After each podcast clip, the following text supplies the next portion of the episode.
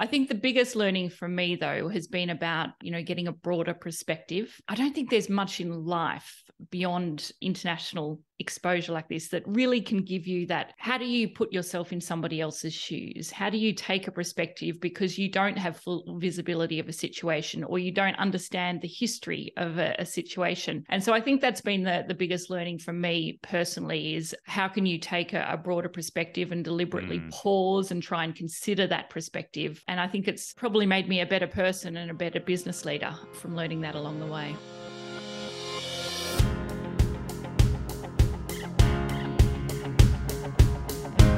Welcome to the World Class Leaders Show. This is the one and only podcast for ambitious and high achievers, professionals who want to become world class leaders. In this podcast, we deconstruct the success of high performance leaders share their stories, and teach the most effective strategies to move from average to greatness. This is your host, Andrea Petroni, a high performance and leadership advisor, executive coach, and keynote speaker with more than 20 years of international and executive corporate experience.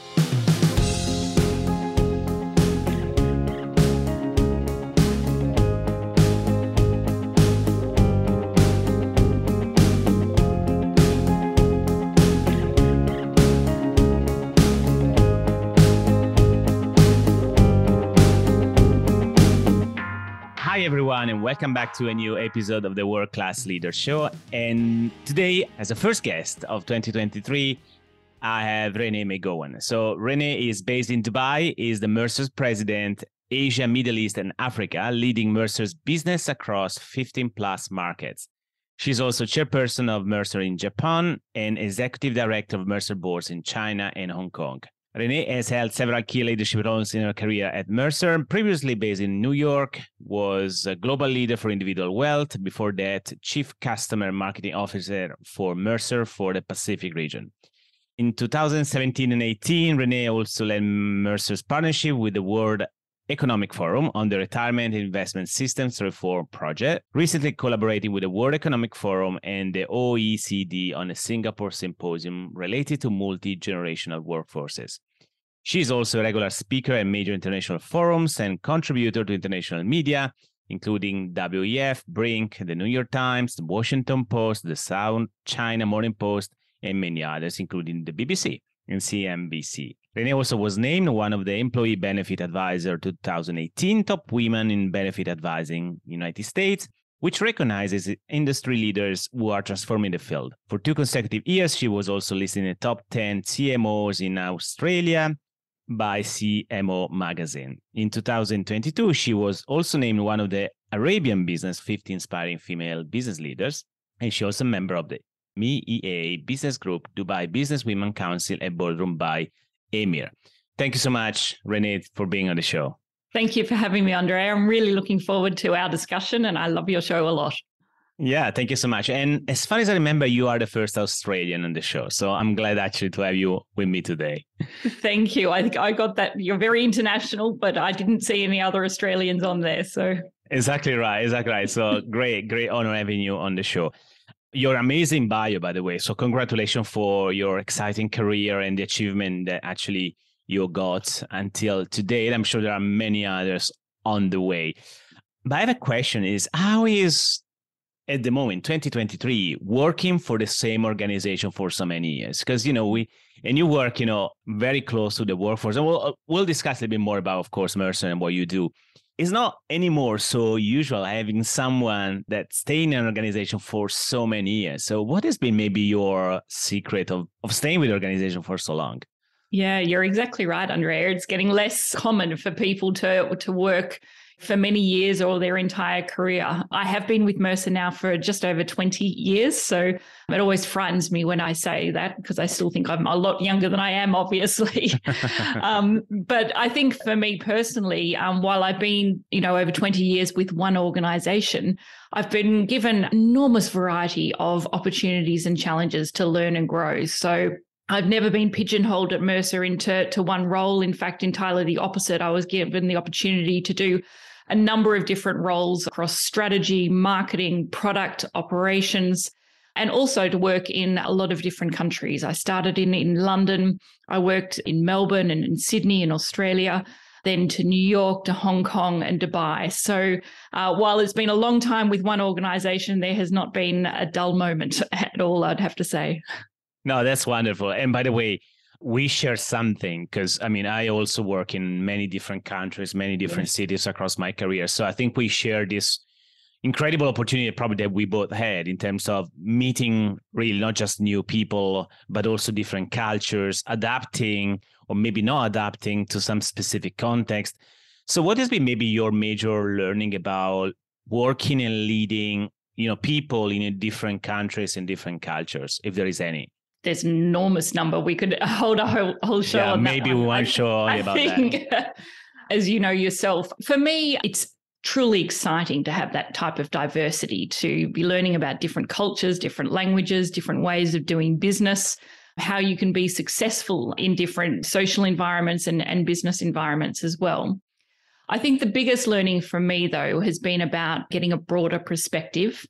I don't think there's much in life beyond international exposure like this that really can give you that how do you put yourself in somebody else's shoes? How do you take a perspective because you don't have full visibility of a situation or you don't understand the history of a, a situation? And so I think that's been the, the biggest learning for me personally is how can you take a, a broader perspective and deliberately mm. pause and try and consider that perspective? And I think it's you know, probably made me a better person and a better business leader from learning that along the way. And it's a massive learning because you know most of my work actually when we start working with people and leaders is about mindset change. And and very few people really understand that our performance so our actions are correlated 100% to how we see the world. And if until we don't understand why people do what they do that would be super difficult to ask them to do anything different than what they're already doing right? So yeah understanding the other perspective is key I agree. And you, you know, it forces you to stop and listen. So you, even if you think you might be able to see an answer or you might be able to see the way that something has to done, you really have to pause and stop and to listen and make sure that you're really, you know, learning and understanding, you know, what what is a different perspective rather than putting your own judgment in there, which might be based on on something that's not relevant. Hundred percent right. Hundred percent. Great. So these couple of questions were just really out of my curiosity, but I think we're gonna come back to this, especially when in terms of learning and and maybe also challenges, right, and dealing different sure. situations. Yeah. And that lead me maybe to the next point because you are uh, you have a very senior leadership role for a large organization that also operates in a very very different context and domain, a different country, different culture. So but before getting to that, because I'm curious about how you are taking your leadership uh, into this context. Uh, so, would you like to tell us a bit more about Mercer? I mean, it's a global company, many people know it, but maybe just in a snapshot, what the company does, and also what is the future of the company? Yeah, sure. So, I'll, I'll give you a, a quick snapshot. Mercer is actually part of the Marsh McLennan group of businesses. And really, we work with clients all around the world in three key areas in risk, in strategy, and people. So the four businesses that we have are Mercer, Marsh, Oliver Wyman, and Guy Carpenter. Mercer really works on the people and the people strategy components of that. So we get to advise organizations all around the world on everything to do with their people. How do you structure an organization for growth? How do you make sure you've got the right roles, the right skills? How are people rewarded for their performance? And then we also help them to make sure that their work environment is attractive. Do you have the right employee experience, the right benefit programs that are in place, the right retirement savings and investment plans? And then from that, we've also grown quite a large investments business, uh, really helping investors around the world with both pension and non pension savings as well. So Mercer in itself is a hugely diverse business, and then part of Marsh McLennan, which is more diverse again. So it's a really exciting opportunity, I think, to work with clients in in a whole range of different areas. Wonderful. Yeah. So, sorry. Yeah. And then I think as we look forward, you know, the challenges that we have around the world, you know, in terms of so much uncertainty, so much change happening in the way that we live and work means that Mercer is more in demand than ever before with our clients. So we're working with clients at the moment on some really interesting innovation, if you like, in changes to the way that we'll work, the way that we think about jobs, the way that we think about skills. And I think we're at this really pivotal time that means that it's a pretty exciting future, both for Mercer and also for most organizations around the world who are working through these things as well. And I think you're right. I mean, the the the pace of change, especially in terms of the people side of the business. I mean, actually, it's affecting all areas. So certainly, you're involved in strategy, so that's one of the most interesting things maybe to to do today with clients, helping them mm-hmm. devise the right strategy, but also about what they need to change in terms of people, how to retain talents, how to keep making sure that they keep relevant in a business where there is a, a war of talents where it's difficult to find the talents. So I'm sure there is an element of of that in your strategy. But think about the future. I mean, before actually chatting with you, Renée, I was thinking, what could be the future for a large organization like Mercer, where everything has been done or set or things are already going well? I mean, the question really is is there any kind of a plateau or even a large organization, as I'm sure he has, a big vision for the future. What else, in other words, is coming for Mercer, in your opinion? Yeah, definitely no plateau in sight. and we will continue to change and to grow and evolve to work with our clients on their issues. So that's why I'm so confident there's no plateau because I know through working with clients every day that business issues are evolving at an even mm. faster rate than ever before. So a few examples there. I mentioned before jobs and skills. I mean, the way that we're thinking about work, and I'm not talking here about flexible working, are we in the office or not, but thinking about jobs. Do you define a role or do you define a skill set that is required for specific tasks? How do you structure organizations around skills rather than roles? You know, they're big issues that companies are grappling with and that will need to continue to grow and change over coming years. Also, thinking about the way companies manage their employees. You know, so many organizations have now thousands of employees. If they don't have thousands, then they have smaller employees who have the same demands or expectations from their employer as well. So, how do you make sure you've got efficient management of benefit plans, that you've got competitive healthcare plans in place, that you're helping employees with retirement savings? How do you do all that in an efficient way that is attractive for your employee base? That is all in demand. And then I mentioned investments as well. So we've grown from being one of the world's leading retirement actuaries to also being one of the world's leading investment advisors and advising on now over 17 trillion of assets. Now, as our investment markets are increasingly volatile around the world, but we also have very large asset pools, you know, this is becoming increasingly complex for both organizations and institutions to manage and also to govern because the governance requirements are increasing dramatically. So, all of these things are, I think, pretty diverse examples of where Mercer is spending time with clients and where we will continue to be working with clients to solve those issues into the future. Yeah, that makes sense. And by the way, back to one point that you made before, uh, actually, a couple of observations really. So, one is we had on the show a few weeks ago Caroline Dewar, so the, the author senior partner McKinsey, the author of CEO Excellence, and we actually discussed about the difference of skills and roles in organizations. The great successful leaders and CEOs in this case, they think about skills of the future, not think about the roles of the future. Yeah. And that I think is very important, considering not only the uncertainty, but what people saying right now is the typical question is what's going to be the i'm sure it's a question that you have been asked yourself is what kind of skills we need in the future right so that is really the question today yeah, exactly right. And it's not just organizations that are grappling with it. So governments around the world are yes, also grappling with it. We work with government bodies in you know everywhere from Singapore to Saudi Arabia helping them to think about the skills that they will need from a social perspective going forward and even in their own government departments and then you've got organizations doing the same. And very quickly, it starts to unpack a whole pile of things you need to think through, not just skills, but how do skills evolve into careers? How do you actually do you pay for skills? Do you pay for roles? All of those things are changing quite uh, dramatically, and there's a lot of different people working on them. But I think we're still in our infancy of what we'll see over coming years. Yes, agreed. And by the way, you that's very good transition to the next question about your role right now, because I'm quite familiar with the situation in Dubai, for example. In Dubai, we have seen the last one or two years, probably the last year, really, a lot of changes in terms of workforce, you know, in terms of insurances, pension, payments. So there are a lot of changes. And I suppose that's something quite ordinary right now in those growing countries. You know, the countries they are growing, they are setting new rules as we speak or new policies.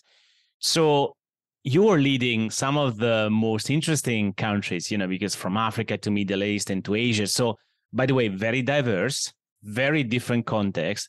And also, I suppose the level of maturity about these things is also very different. So, Indeed. tell me more about your role right now and what is, you know, really in your mind for 2023. Yeah, well, you touched on all of the key things there. So, Asia, Middle East, and Africa is an enormous uh, region, and there aren't a lot of similarities there, really. The reason that we grouped them geographically at Mercer was really because they're all united by growth. So, for us, all of the markets that we operate in across that region are high growth. And we wanted to make sure that we we're investing in making sure that that high growth was also sustainable growth but then also making sure that we're accelerating the investment into our people that we will need in those regions so that we have the best expertise there delivering that advice to clients. So that's where we've spent a lot of time over the last couple of years. And it's the, the reason that we've put this large region together. And it's a privilege uh, to be leading it. I love it. It's enormously diverse portfolio. Um, but that has more benefits than downside, to be frank, because of the diversity that's in there in the portfolio. There'll always be some markets that have some challenges while others are, are, doing strongly. You know, China obviously has got some real challenges right at the moment with still going on with COVID. As a region, we're supported then by strong growth that we're seeing in other parts of, you know, India, Middle East, etc. So from a portfolio perspective, it works very well. And I think for me, the piece that I, I love the most is that I'm really passionate about growth. All of these are high growth, and I, I do desperately want them to be sustainable, and then they are proving to be sustainable. But for me, growth isn't just about business growth. I touched on people. Really, there's three areas. For me, the business growth is important. We're part of a publicly listed company. We want to be growing well and sustainably and profitably. And we're doing that in every one of the markets that we operate in.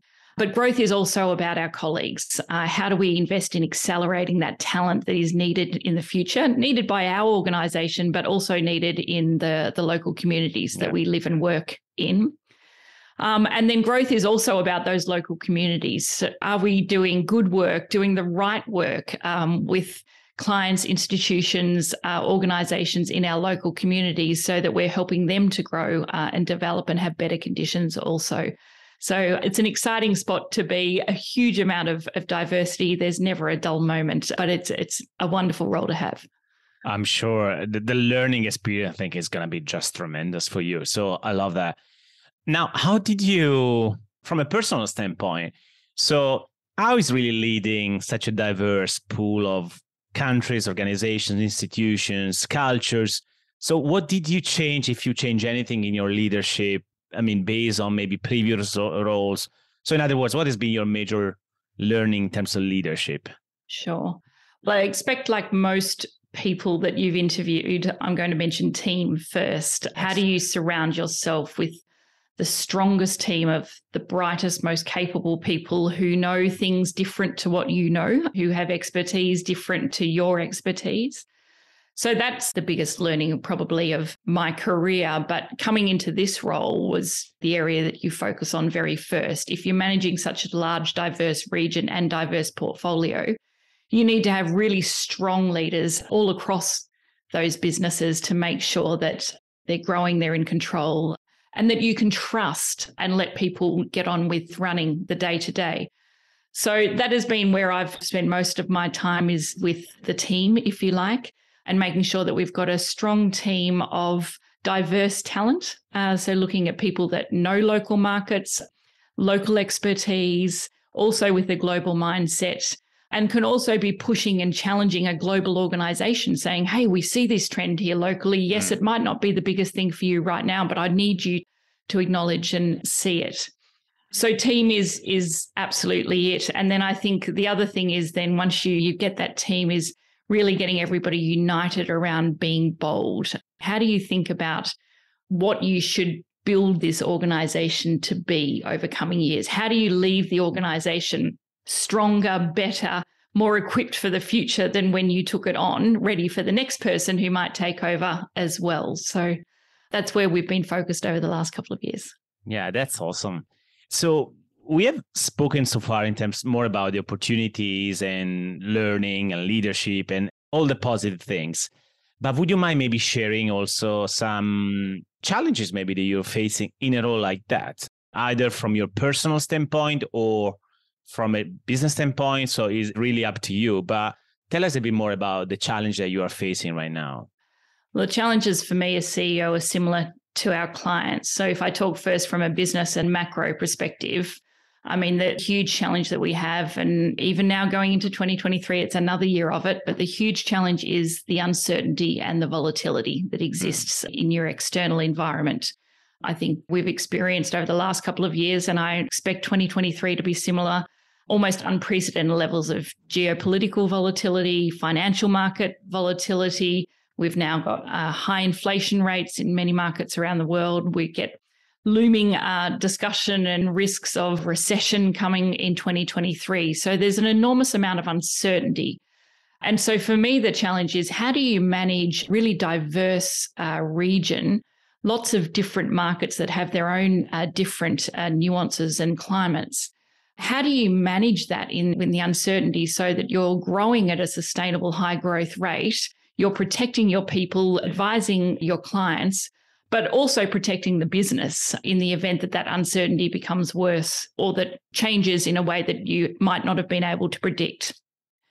For me, that means a few things. Scenario planning has become par for the course. We talk about in when the pandemic started at first in Asia, and I remember it was in January 2020 we did our first scenario plan for COVID. It was still only then in China. It was starting to emerge to parts of Asia. This was early in January 2020. But that scenario plan that we did there helped us enormously uh, that year because we put in place changes by the end of January. And this was before it became a global issue as well. But scenario planning is now par for the course and something that we do and constantly look at what levers we would pull in the event of, of certain changes. And then also spending uh, more time in market with clients and more time with our colleagues is really important as well. So we need to be make sure that we're always on top of our clients' issues are, and they vary by industry sector and, and country and so on. And then also making sure that our people are really engaged in the work that they're doing. Because that's the great anomaly. I think that's the perhaps the biggest challenge is that we have all of this external market volatility at the moment but we have the tightest labor markets that we've experienced in years. It's sort of a, a, paradox, if you like, that I think many leaders haven't had to deal with before. And it's not showing any sign of changing quickly either. So I think it's really important to be able to manage that uncertainty, but also make sure that you're doing everything that you can to be constantly attracting, retaining, and developing key talent. Yeah. So I'm quite curious about one thing that you mentioned a little bit earlier in terms of scenario planning. So scenario planning, of course, as far as I understand, it works on both ways for you and for your organization, but also for your clients, based on Correct. able to react to all the changes that are happening as we speak. I'm curious because one of the challenge that I'm thinking right now that a leader can have in that situation is how dealing with all these necessary changes that need to happen in a very, very quick time. And you have to deal with this, but sometimes maybe organizations, at least that's my experience, especially during COVID, they weren't really prepared of themselves first to make these changes, to apply these changes. When you do for your organization is a problem. But then when you do it for your clients too, you need to advise them how to deal with these changes. And maybe you haven't been through it yet about the same scenario. So I'm curious, how are you dealing with these changes? I mean, is just the scenario planning helping you to deal with that or there is something more that you have to apply as a leader in order to make sure that you're on top of the changes you know what to advise the client for and so forth? Yeah. Look scenario planning it's easy for me to talk about it for our business because that's what we know and, and understand. So that's almost easy, if you like. And we're well versed at it now, as most organizations are. Understanding clients' issues, though, is far more significant because every client's business is different. There are always some commonalities in individual countries. There's some commonalities in perhaps industries, if you like. Every business challenge is, is different. But that's the core of consulting, if you like, is really understanding your client's issues and business and really helping them to get perspective to be able to make the right decisions as well.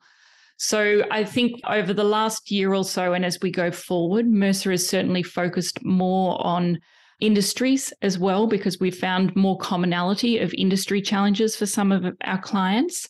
And of course, clients like to know what's happening in their specific industry as well. But we've focused really heavily on the growth of our colleagues.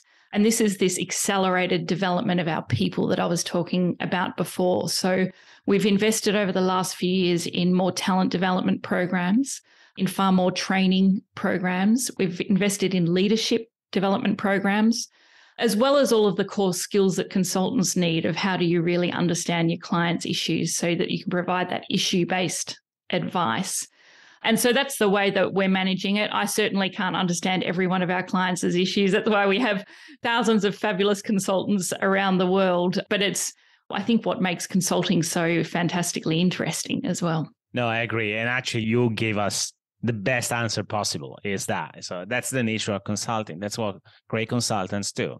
They mm-hmm. don't need to know what's going on maybe in the organization, but need to come up with ideas and advice based on what they're learning along the way. Yeah. So that's great.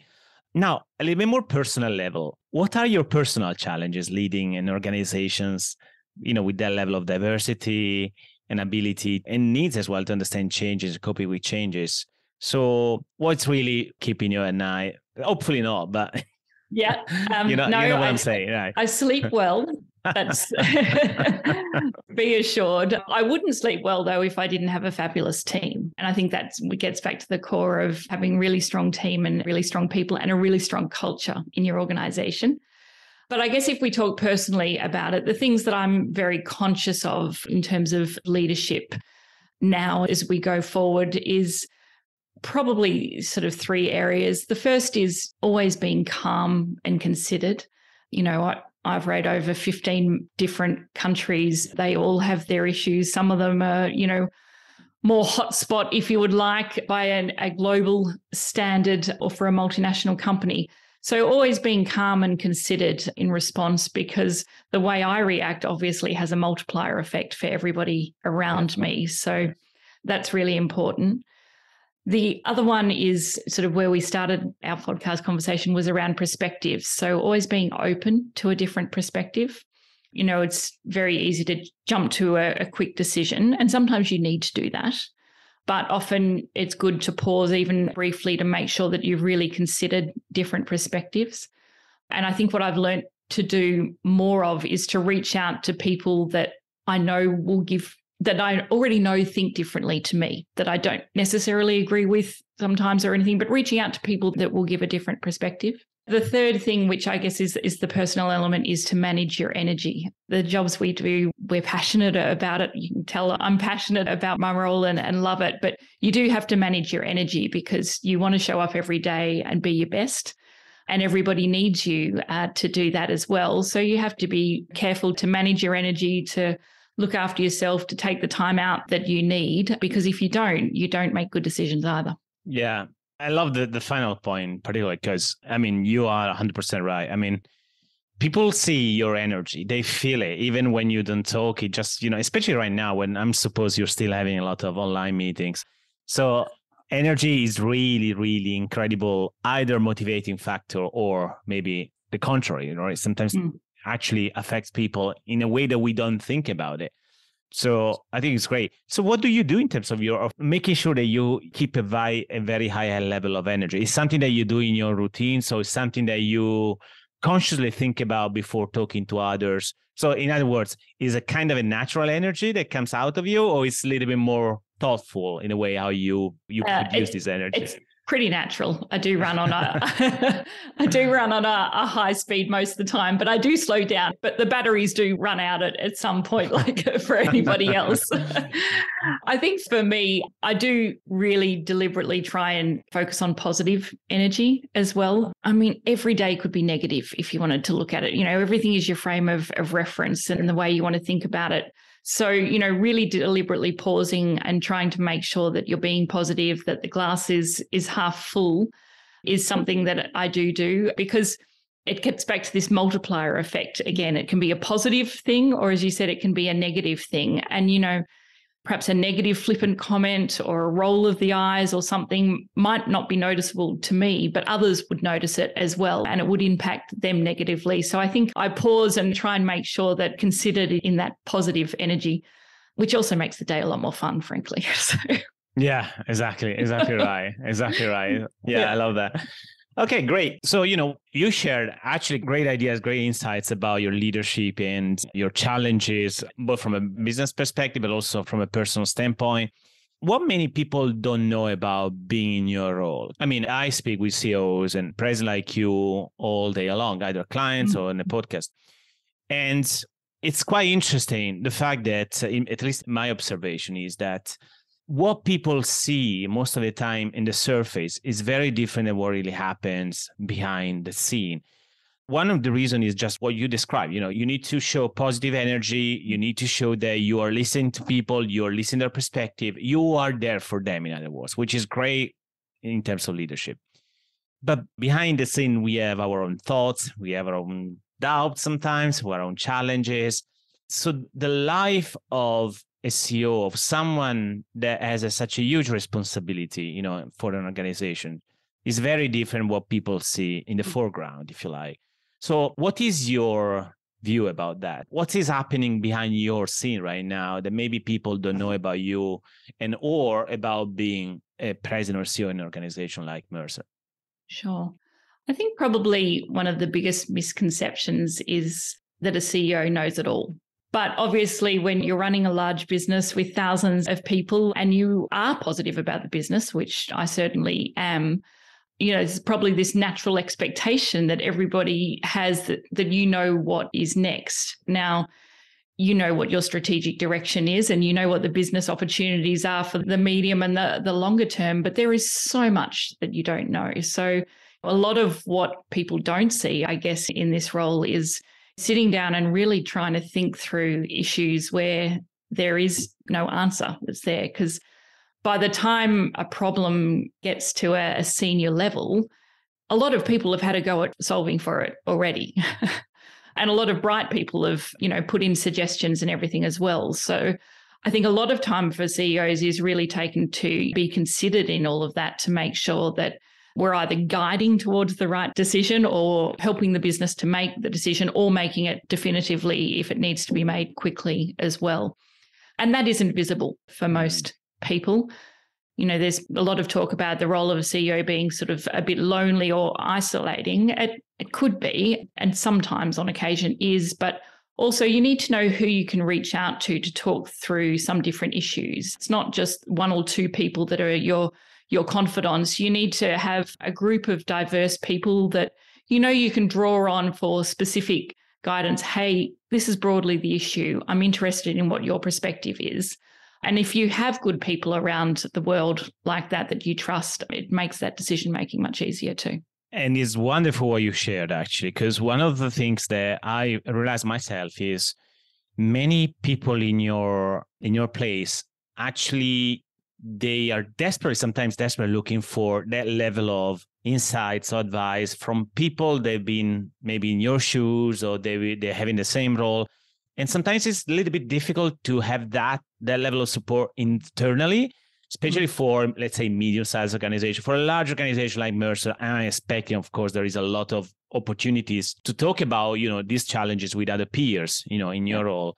But you know, for a medium large organization, for, um, it's difficult. That's one man maybe leading, yes. you know, all the show. And that's why, for example, and that's good that we discuss, you know, we are building also a peer advisory CEO group right now to make sure people can really share their experiences and feel open to say what they think and to get advice from people they they've been maybe facing the same challenges. So I love that. I think it's super important, you know, either is internal or external, but having this sort of advisory group, someone helping you yes know, going through that. That's great. I have a question about one point that you made a little bit earlier is, and I do agree, you know, it's people expect that you have always an answer or able to make a decision based on problems. I know that is an expectation. So either it's right or wrong, but it's an expectation. How are you dealing with that? You know, from your personal leadership, you know, when you don't have an answer right now, but you know people are expecting an answer, right? Mm-hmm you have a sort of kind of a process that you normally apply or it's really based on circumstances? What is your approach in terms of decision making? Yeah.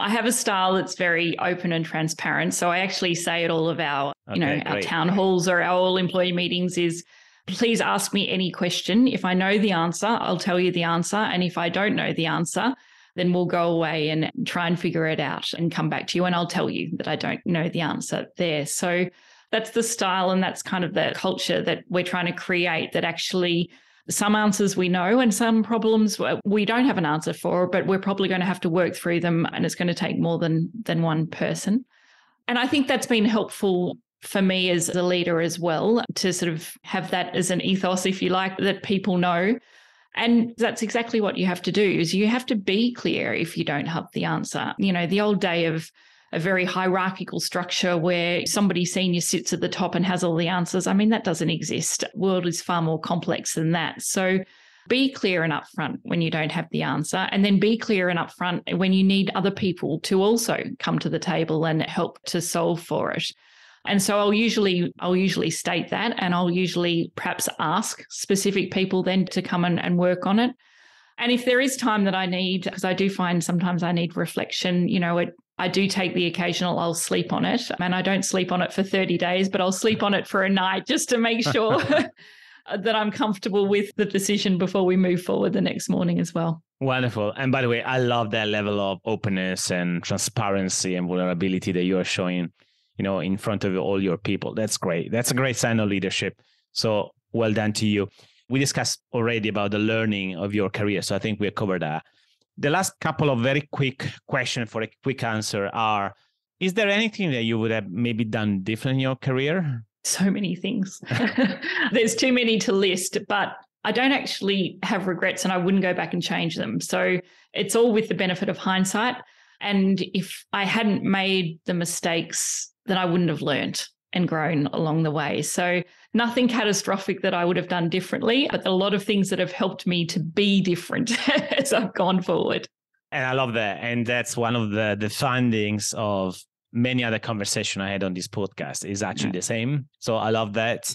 And by the way, the fact that probably you don't remember anything specific or nothing really stands out just because, you know, are things that just they were supposed to happen. So that's why you you are where you are right now. So I agree with you.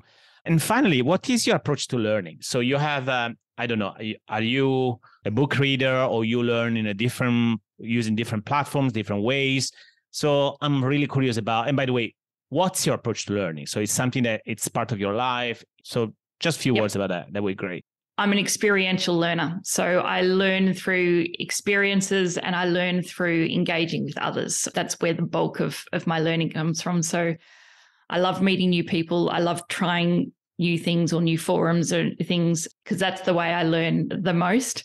I do read, obviously, enormously to complement all of that. I would say with a leaning towards probably more current and world affairs as opposed to theoretical management or business. I have a specific interest also in making sure that, you know, as a leader, that you're relevant and you're making sure your organization's relevant. So I have some specific topics that I think are of interest that I study in my own right. So the metaverse is one of them at the moment. And wow. that's just a little hobby to study on the side to think about what are going to be the implications from a business or social perspective with those types of trends which is very very important i suppose for for your role and and the future of mercer i suppose the metaverse yeah, that's great. Is there any specific book that you would like to recommend to the audience just because it changed your perspective, your life, maybe your career? Is there anything to mention?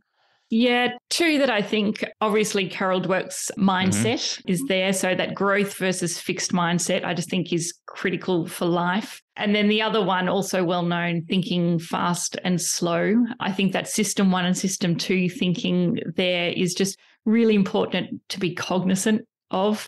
And that probably impacted more from a professional perspective as well. It's funny. It's the most recommended book on this podcast. Is it?